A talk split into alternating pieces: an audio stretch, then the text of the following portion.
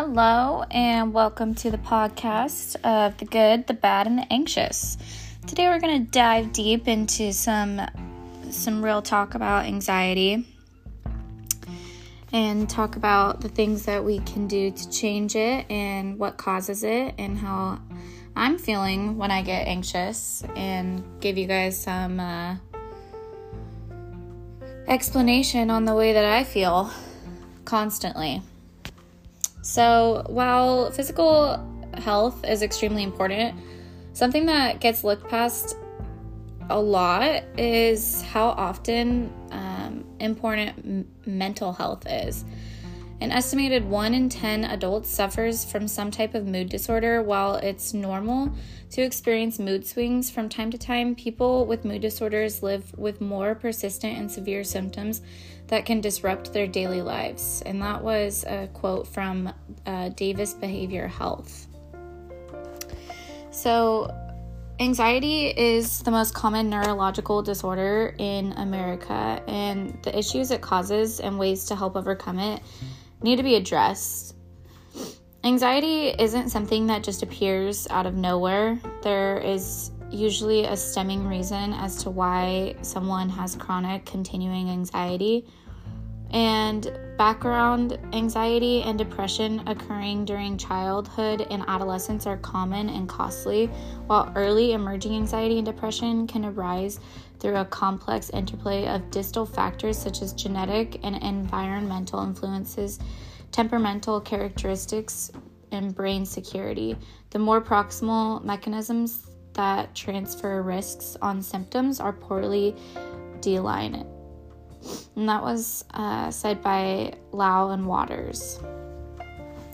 And so, anxiety is something that I experience on a day to day life. Like, it just you know, you wake up and it feels like your heart is racing even before you even had coffee to wake yourself up in the morning. It is seriously and and the worst part about anxiety is that you know, you're anxious and you're awake, but it's almost like your body can't move even though you're so wide awake. It's just like it's it's I can't even like really describe it, but it is honestly horrible.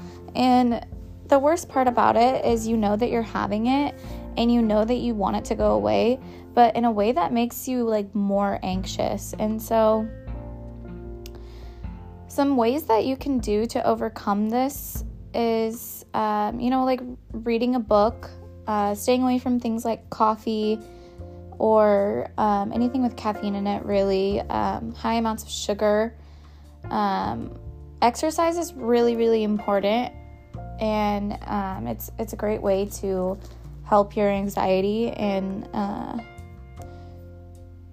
help you through those tough times. It's a great gateway to get out of that funk. Um, eating healthy is also super important. There are definitely some uh, trigger foods that can cause it, like high high sugar foods, uh, fast food can cause it, um, and it's really all about like finding what helps you personally. Like there isn't just one specific thing for everyone. Like otherwise there would be a cure for it. So it's kind of just something that you have to figure out on your own, even though it's hard. Uh, you just have to try some things. Um, and honestly, therapy is a really great way to help you get through uh, anxiety and talk about like what is causing those issues. Um, know that seeking professional counsel isn't a sign of weakness, rather, it's a symbol of self respect and dignity. And that was also uh, a quote from the Davis Behavioral Health um, website. And I think that therapy is the best way to help situations for anxiety or even other mental health issues such as depression. Uh, the stigma on therapy steers people away from it, not because or because they just don't want to seem crazy and that seems to be what the big stigma behind therapy is is that you really only go if you are insane. And that's not the case at all. Like, you should just go whenever you, you know, like once a week or once a month or something like that. And that is really like talking about your feelings and getting out the frustration and the feeling that you're feeling constantly is kind of like the best way to get rid of it for me personally. I mean, I feel like my friends, even though they're not therapists, like talking to them, especially the ones who do experience their or experience anxiety uh, as well. I think that it really helps, and also being able to like um, discuss with someone who has it is is good. Uh, you know, talk about why you both feel that way and you know like what is causing it and to get to the bottom of it because um you know there there's things like you know you just wake up one day and you just have it or there are things that like actually trigger it like something is just going on in your life and you can't stop thinking about it. And like the biggest issue for me with anxiety is that like when I think about something that is making me anxious, I start to like make up my own scenarios in my head that give me more anxiety. And that just puts me more into like an anxiety attack. And I try to do this thing where it's called grounding and you know you find like three blue things or three red things and this like helps you bring yourself back to reality and realize that not everything that's going on inside of your head is real. And although like anxiety is in your head, it does not mean that it's not real. And I feel like that's another stigma that arises with um, mental disorders because, like, yeah, it is inside of your head, but there is something wrong that's causing that. If it's a chronic, constant thing, you know, there's something that's going on with you personally. And so I think that that is another thing that we should try to steer clear from is trying to say that, oh, mental health is just in your head, like you cause it. And while, yes, that can be true, like it's not really exactly how it goes. And so, um, Research has given a lot of evidence on the causes and effects of anxiety, but we have fallen short on research for medications on how to help cure it.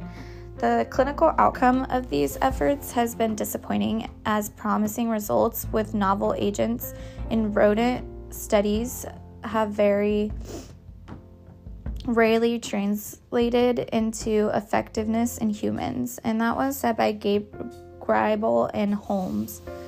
Um, and medications that are in the family for instant relievers um, for issues such as an anxiety attack, uh, it is important to note that while, yes, these medications help, they can also lead to some serious issues such as drug abuse. And I think that that is something that's super important is to try to do everything you can before going directly to a drug.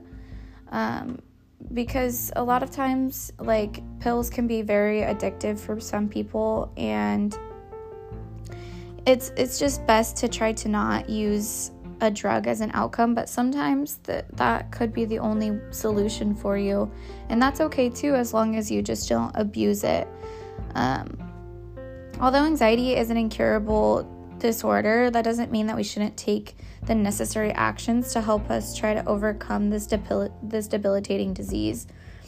Um, and while therapy is a great way to help your mental health, there are also some things um, that you need to do for your body and mind um, because they're one being. And so, whatever you do to your body is it's going to affect your brain. And I think that that's something that's super important to note. Um, but yeah, thanks for coming to um, this podcast, and we'll catch you next time. Probably won't have another one, but I might. I don't know. It kind of helped me talking about my anxiety on here. Thank you. Bye.